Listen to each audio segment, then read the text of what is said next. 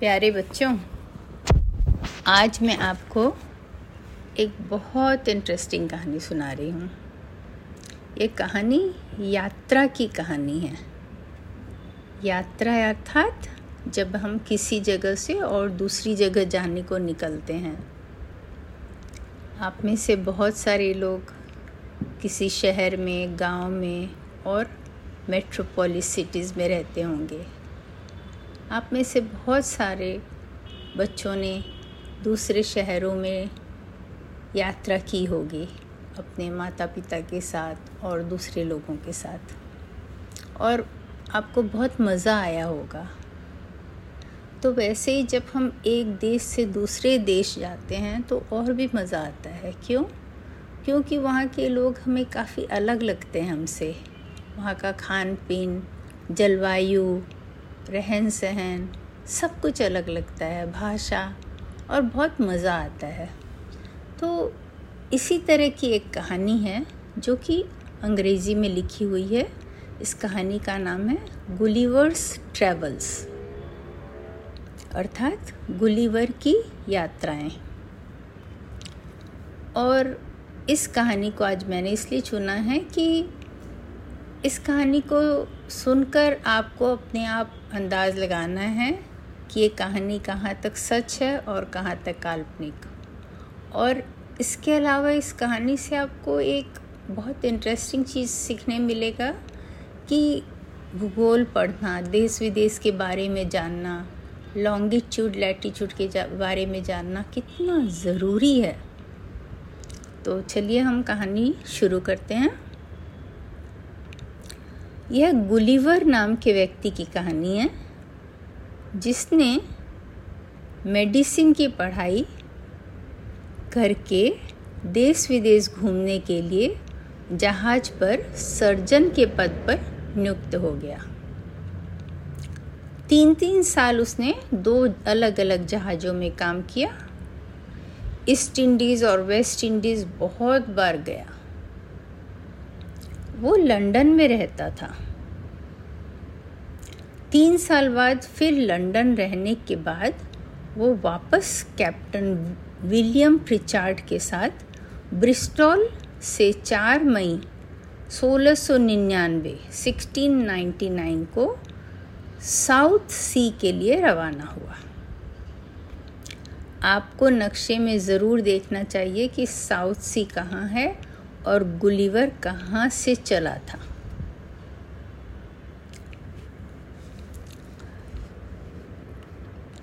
काफ़ी समय और काफ़ी पड़ाव के बाद वे ईस्ट इंडीज़ की ओर जब जा रहे थे, उन्हें बहुत ज़बरदस्त तूफ़ान का सामना करना पड़ा।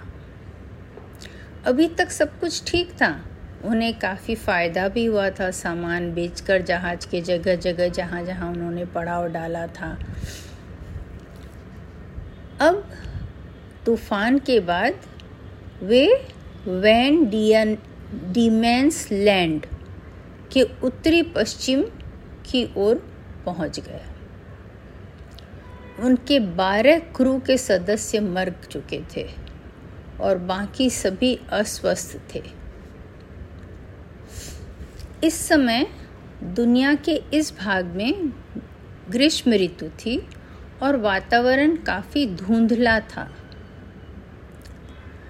जब तक कि क्रू एक बड़ी चट्टान को देखकर जहाज़ को संभाल पाती, तब तक जहाज़ उस चट्टान से टकरा गया और दो भागों में टूट गया।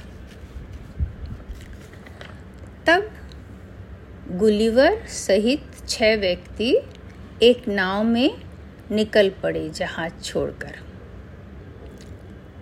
और जब वो आपस में बारी बारी से पतवार संभालते संभालते थक गए तो उन सबों ने अपने आप को लहरों के भरोसे छोड़ दिया।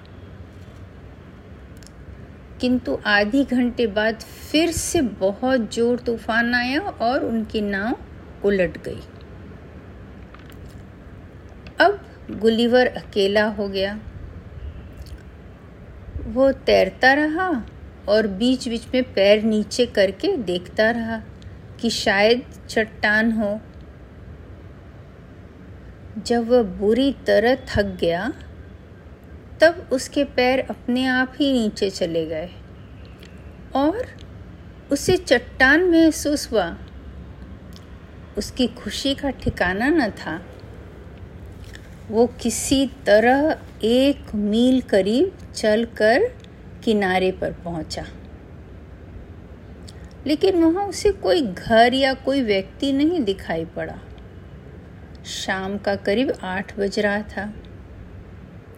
वह घास पर सो गया और सोते ही उसे नींद आ गई। इतनी थकान जो थी इतनी गहरी नींद शायद वह कभी नहीं सोया था। जब उसकी आँखें खुली, सुबह हो चुकी थी। उसने उठने की कोशिश की तो पाया कि उसके हाथ पैर ज़मीन से बंधे थे। यहाँ तक कि बाल भी बंधे हुए थे। उसके बाह से लेके जांग तक का हिस्सा भी बंधा हुआ था। उसे अपने पास कुछ शोरगुल सुना। लेकिन जिस तरह वह सोया हुआ था, उस तरह से वो कुछ देख नहीं पा रहा था, सिवा कि ऊपर आकाश के।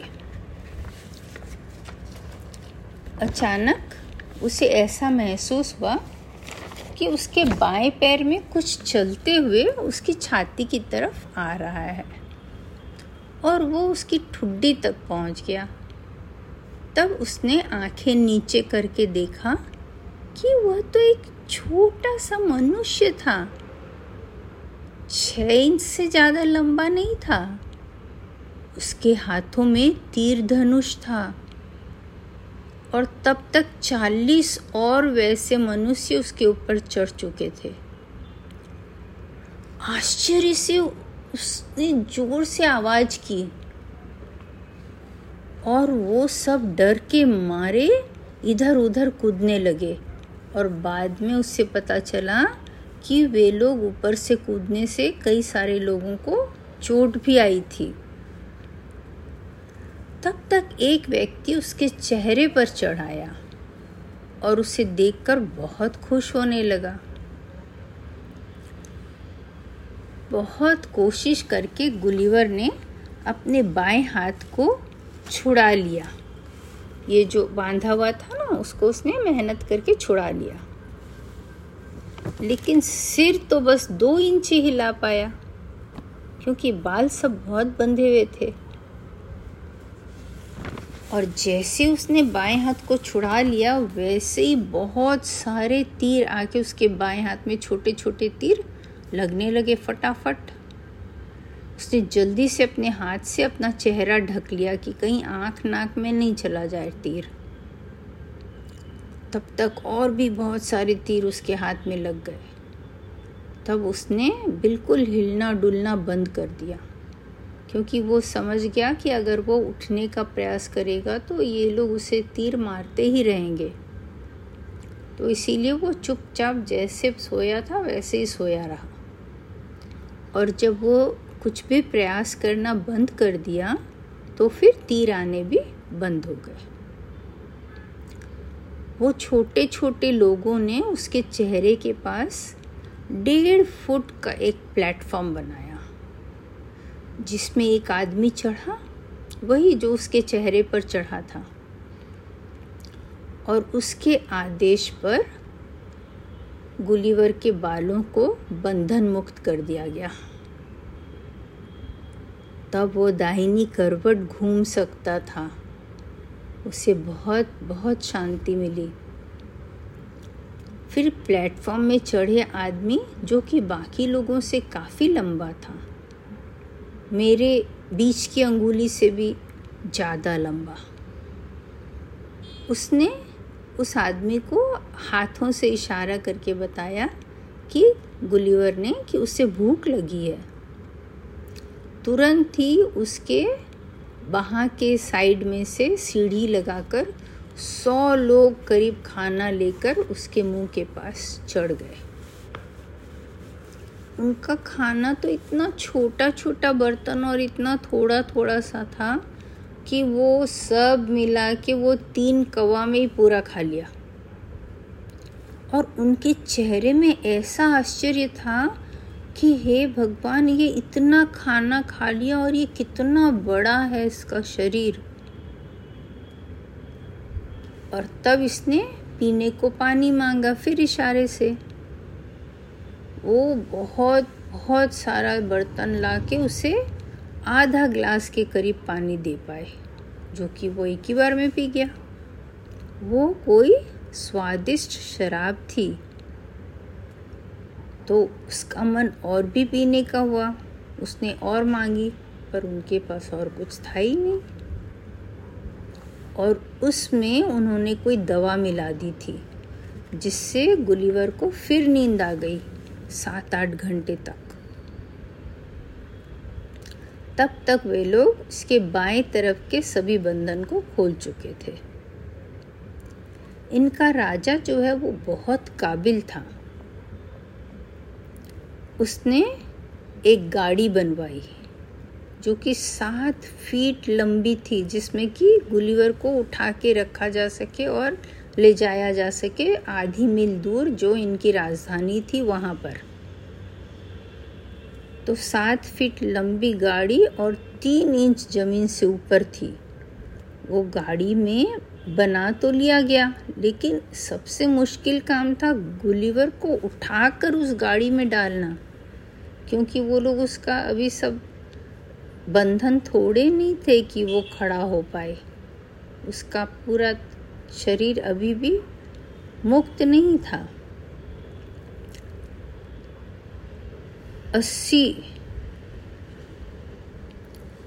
बाँस के पोल, अस्सी बड़े बड़े बाँस लगाए गए गाड़ी में उसको चढ़ाने के लिए और 900 लोगों ने उसको खींचना शुरू किया। तब जाके वो गाड़ी में तीन घंटे की मेहनत के बाद उसे ऊपर चढ़ा पाए। पंद्रह सौ मज़बूत घोड़े उस गाड़ी को खींच रहे थे। अब यात्रा शुरू हो गई। चार घंटे बीत गए। तो बीच में जहाँ जहाँ से जा रहे थे, वहाँ के लोग जो हैं, वो चढ़ने, चढ़ गए इसके ऊपर इसको देखने के लिए। और उनमें से एक ने जो उसके हाथ में तलवार जैसा या तीर जैसा नुकीला जो था, उसको उसके नाक में, गुलीवर के नाक में भरने लगा। इससे गुलीवर को बहुत ज़ोर से छींक आ गई। वो सब इतना डर गए और पूरे तरफ़ हलचल मच गया। और वो सब इधर उधर कूदे और उनको चोट लगी। खैर, फिर रात में वो लोग वहीं पर सो गए। लेकिन 500 सैनिक उसकी देखभाल कर रहे थे। हाथ में तीर धनुष लिए, टॉर्च लिए। जब सुबह हुई, फिर यात्रा शुरू हुआ।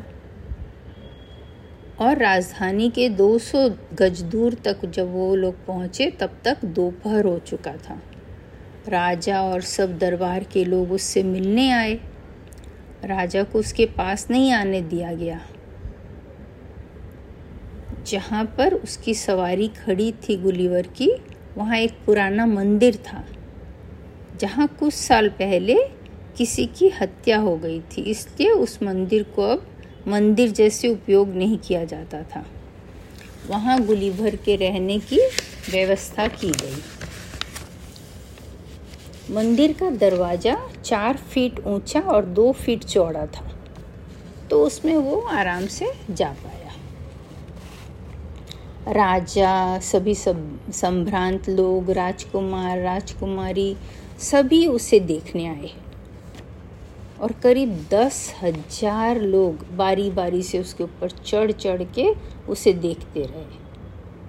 तब राजा को लगा कि ये अन्याय है और उसने कहा कि अब जो भी उसके ऊपर चढ़ेगा, उसे मृत्यु दंड दी जाएगी। और राजा जो है, उसने कहा कि इसके सारे बंधन काट दो। सिवा एक बाएँ पैर में उसके चेन लगा हुआ था। जो कि दो गज लंबा था और उसमें छत्तीस तारे लगे हुए थे। उसके अलावा सब बंधन उसके काट दिए गए। तो वो उठ के खड़ा हो पाया। सभी लोग उसको देखकर इतने अवाक रह गए। इतना लंबा ओ माय गॉड और उसी समय क्या हुआ? वो राजा उस समय अपने घोड़े पर बैठा हुआ इसकी ओर आ रहा था। लेकिन घोड़े ने जैसे इसे खड़े होते देखा, उसने कभी ऐसा नहीं देखा था पहाड़ जैसा आदमी। वो डर गया और अपने दोनों पिछले पैरों में खड़ा हो गया। सामने के दोनों पैरों को उठा लिया उसने। लेकिन राजा बहुत काबिल घुड़सवार था, इसलिए वो गिरा नहीं, वो उसको पकड़े रहा जब तक कि दूसरे सैनिक दौड़ के वहाँ तक पहुँच के उसकी मदद करें। फिर राजा उसके पास आया और उसे प्रशंसा की नज़रों से देखता रहा। फिर उसने, राजा ने उसके लिए खाना लाने कहा और उस, उसके लिए बहुत सारा खाना और पानी पीने के लिए ला के दिया गया। वो तो गुलीवर ने तुरंत खा लिया क्योंकि उन लोगों का बहुत सारा इसके लिए तो बहुत थोड़ा सा था। राजा जो है वो 28 साल के करीब के थे। और उनके हाथ में तीन इंच का तलवार था, जिसकी मूठ सोने की थी। और कपड़े तो उन्होंने साधारण पहने थे, पर सिर पर सोने का मुकुट था। अब राजा और जितने संभ्रांत लोग आए थे, राज, राजकुमार, राजकुमारी, सभी उससे बात करने की कोशिश करने लगे। और गुलीवर जितने उसको भाषाएँ मालूम थी जैसे कि फ्रेंच है, इंग्लिश है, जर्मन है स्पेनिश है, जो भी वो बोल पाता था, वो सारे लैंग्वेज उसने बोलने की कोशिश की उन लोगों के साथ। लेकिन उन लोगों को ना इसकी कोई बात समझ आई, ना उन, ना उसको उन लोगों की कोई बात समझ में आई। तब फिर राजा ने उसके लिए छह टीचर नियुक्त किया, जो कि उसको वहाँ की भाषा सिखा सके। जब वो लोग चले गए राजा लोग, तब फिर कुछ लोग आके इसके ऊपर तीर छोड़ना शुरू कर दिए और एक तीर इसके आँख में जाते जाते बच गया। जब गार्ड लोगों ने देखा कि ये बदमाशी कर रहे हैं कुछ लोग तो वो छह लोगों को गार्ड लोगों ने मिल बांधा और इसके हाथ में पकड़ा दिया कि, भाई, जो करना है तुम्हें इसके साथ, इन लोगों के साथ करो।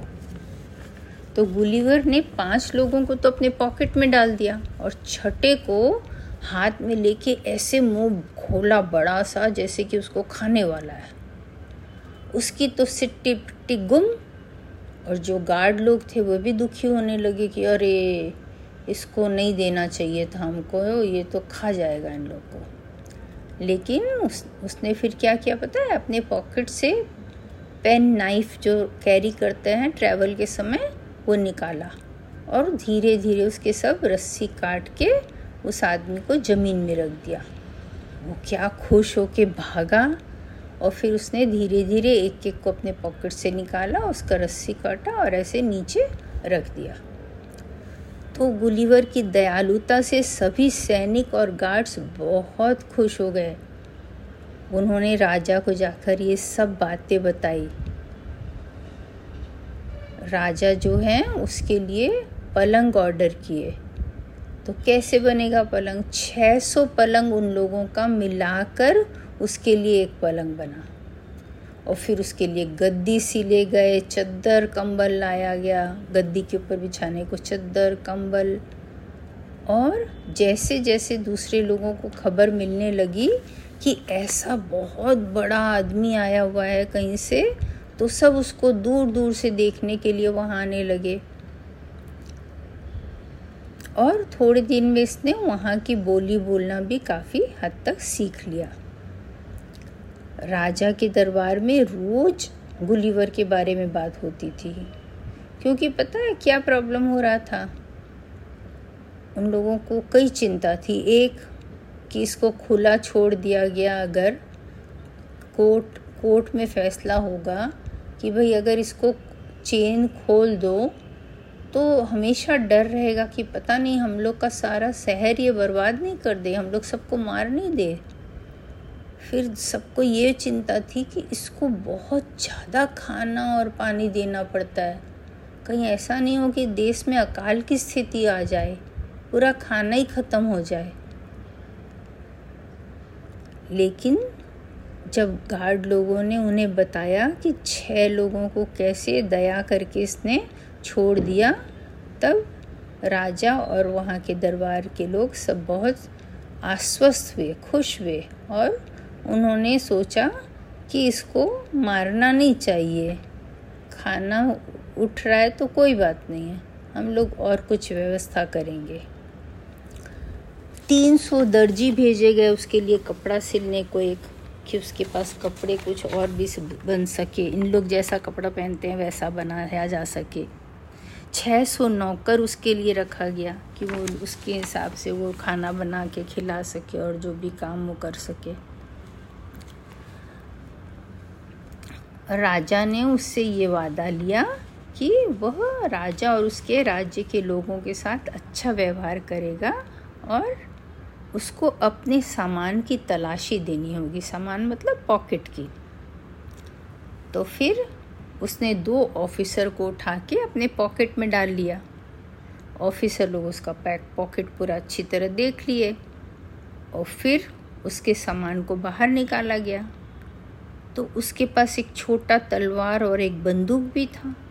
वो देख के वो लोग एकदम आश्चर्यचकित रह गए। इतना बड़ा तलवार और बंदूक तो उन्होंने कभी देखा ही नहीं था। उनके पास तो बहुत छोटे छोटे तलवार थे और बंदूक तो था ही नहीं। अब कोर्ट ने जो है इसके सामने कुछ शर्त रखा और इसको चेन से मुक्त कर दिया गया। अब उसको चेन पहन के नहीं घूमने की ज़रूरत थी। लिलीपुट के बगल में और एक राज्य था, उसका नाम था ब्लीफुस्को। पर इन दोनों राज्य में बहुत लड़ाई होती रहती थी। ब्लूफिस्को एक आइलैंड था, द्वीप था, और लिलीपुट के उत्तर पूर्व में था। और जो ब्लीफिस्को है, उसका समुद्री जहाजी सेना बहुत मज़बूत था। तो लिलीपुट के राजा ने इससे मदद की, उम्मीद की कि ये जो है किसी तरह से ब्लीफुस्क के समुद्री जहाजी सेना को नष्ट कर पाए।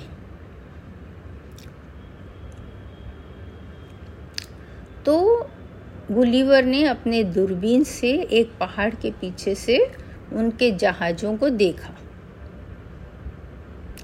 फिर उसने क्या किया कि पचास मज़बूत हुक बनाए और उस हुक को मज़बूत रस्सी से बांधा। फिर रात में ब्लीफुस्को की ओर जाके उसने सभी जहाज़ में हुक फंसा दिया और उन्हें खींचना शुरू किया। किंतु सभी जहाज़ बंधे हुए थे। तो इसीलिए उसे फिर सबका रस्सी काटना पड़ा। और उसके डर से जहाज़ से सभी सैनिक भाग गए थे। और उसके ऊपर तीर धनुष से वार कर, वार करते जा रहे थे, जो कि उसे सुई के जैसे चुभ रहा था। तब तक उसने चश्मा निकाल के पहन लिया, ताकि उसकी आँखें सलामत रहें। और जब पचासों जहाज़ के रस्सी को उसने काट दिया उनके बांधे हुए तो अपने हुक वाले रस्सी से खींच के उन सब जहाज़ को वो लिलीपुट तक ले आया। राजा बहुत खुश, सभी प्रजा खुश, उसको सम्मानित किया गया। उसके बाद राजा ने कहा कि भाई ब्लीफुस्कू के जितने भी जहाज़ हैं सब ले आओ। लेकिन गुलीवर ने मना कर दिया। क्यों? क्योंकि ये बात गलत थी। उसने कहा कि अगर मैं ऐसा मैं ऐसा नहीं करूँगा, क्योंकि मैं नहीं चाहता कि ब्लूफिस्कस के जो बहादुर लोग हैं, वे आपके गुलाम बन जाएँ। तो राजा के सभा में काफ़ी लोगों को ये बात समझ आई, लेकिन काफ़ी लोग इससे नाराज़ हो गए। राजा भी नाराज़ हो गए। तीन सप्ताह के बाद ब्लीफुस्को से शांति का प्रस्ताव आया, जो कि लिलीपुट के बहुत ज़्यादा पक्ष में था। तो इन लोगों को समझ में आया कि इसके कारण ऐसा समझौता का मौका मिल रहा है। लेकिन फिर भी इन लोगों के दिमाग में गुस्सा था, क्योंकि इसने वहाँ के सारे जहाज़ को लाके इन्हें देने से मना कर दिया था। इधर ब्लीफिस्कस के मिनिस्टर्स इससे मिलने आए और अपने राज्य को बचाने के लिए कि और बाकी जहाज़ को फिर से उठाने नहीं आने से मतलब मना कर देने के लिए उसको बहुत बहुत धन्यवाद किया और अपने देश आने के लिए आमंत्रित करने लगे।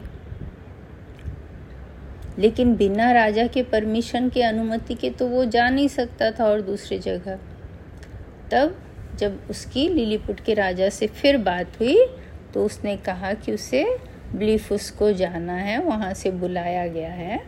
तो राजा ने बड़े बेमन से हाँ बोल दिया, क्योंकि राजा को तो गुस्सा आ रहा था अभी भी कि उसने उसकी बात नहीं मानी, उसको सारे जहाज़ ला के नहीं दिया उसने पड़ोसी देश से। तो जब वो वहाँ पहुँचा तो दोनों देश के जो है लोगों से जब बात हो रही थी तो बीच में इंटरप्रेटर हो, होते हैं जो कि दूसरे भाषा जिनको दोनों भाषा मालूम है वो उसको जो भाषा सामने वाले व्यक्ति को नहीं मालूम है उसमें ट्रांसलेट कर करके बताते रहते हैं। और तब उसको मालूम पड़ा कि दोनों देश के लोगों को अपनी भाषा पर संस्कृति पर अपने देश की सुंदरता पर कितना गर्व था। और ये भी नहीं है, वहाँ के दोनों देश के लोग आपस में एक दूसरे देश में जाते आते थे। यहाँ के बच्चे वहाँ पढ़ने जाते, वहाँ के बच्चे यहाँ पढ़ने आते, क्योंकि अपनी संस्कृति के अलावा वो दूसरा चीज़ भी सीखना चाहते थे। जैसा कि आज हम लोग सभी करते हैं। हमारे देश से विदेश जाते हैं बच्चे पढ़ने के लिए और विदेशों से बहुत सारे बच्चे हमारे देश आते हैं पढ़ने के लिए। एक दिन जब गुलीवर रात में सो रहा था। बहुत सारे लोगों ने शोर गुल करके उसे उठा दिया। तो उसे पता चला कि वे लोग उसकी मदद मांगने आए थे, क्योंकि रानी साहिबा के महल में आग लग गई थी और आग फैलता जा रहा था। जब वहाँ पर पहुँचा गुलीवर तो उसने देखा कि आग तो बहुत ज़ोर से फैल रहा है। और ये लोग बहुत ही छोटा छोटा बर्तन में ज़रा ज़रा सा पानी लेके बैठे हुए हैं, कोशिश कर रहे हैं आग बुझाने का। तो इसको समझ में आया कि यहाँ तो और कोई पानी भी नहीं है इतना बड़ा कि मैं ला के और उसमें डाल दूँ। तो मैं क्या कर सकता हूँ? पानी कहाँ से लाऊँ इतना? तो वो उसने क्या किया? वहाँ पर उस आग के ऊपर उसने पूरा पेशाब कर दिया। तो आग तो बुझ गई। लेकिन जब रानी साहिबा ने ये सुना तो बहुत नाराज़ हो गई। उसने कहा, वो वहाँ पर कभी नहीं रहेंगी। और उसके थोड़े दिन बाद उसे पता चला कि इसके ऊपर गलत आरोप लगाया गया है और इसको अंधा बनाने का फैसला किया गया है। तो गुलीवर समझ गया कि अब यहाँ रहना बहुत खतरे में है। तब उसने ब्लीफ उसको गया और वहाँ पर के लोगों से मिला और संजोग की बात थी कि वहाँ से जब उसने आगे समुद्र की ओर गया तो फिर उसे एक नाव मिला जो उल्टा पड़ा था। उसको वो खींच के लेके आया, फिर उसको ठीक किया और उसमें बहुत सारा खाना लेके वहाँ से रवाना हो गया। और बहुत खुशी की बात ये थी कि उसे जल्दी ही जहाज़ भी मिल गया। और जहाज़ में आराम से वो फिर लंदन अपने घर, अपनी पत्नी के पास जा पाया। इस तरह उसकी एक यात्रा ख़त्म हुई। और उसकी एक यात्रा बहुत ज़्यादा फ़ेमस है। उसमें ठीक उल्टा होता है। वो मैं फिर और एक बार सुनाऊँगी, पर मुझे उम्मीद है आपको पसंद आया होगा कहानी। कैसे नए देश में जाके वहाँ लोगों से व्यवहार करना है कि अपने ऊपर कोई ख़तरा नहीं आए और कैसे उनकी मदद करनी है, कैसे नई चीज़ें सीखनी हैं और कैसे उन्हें सिखाना है।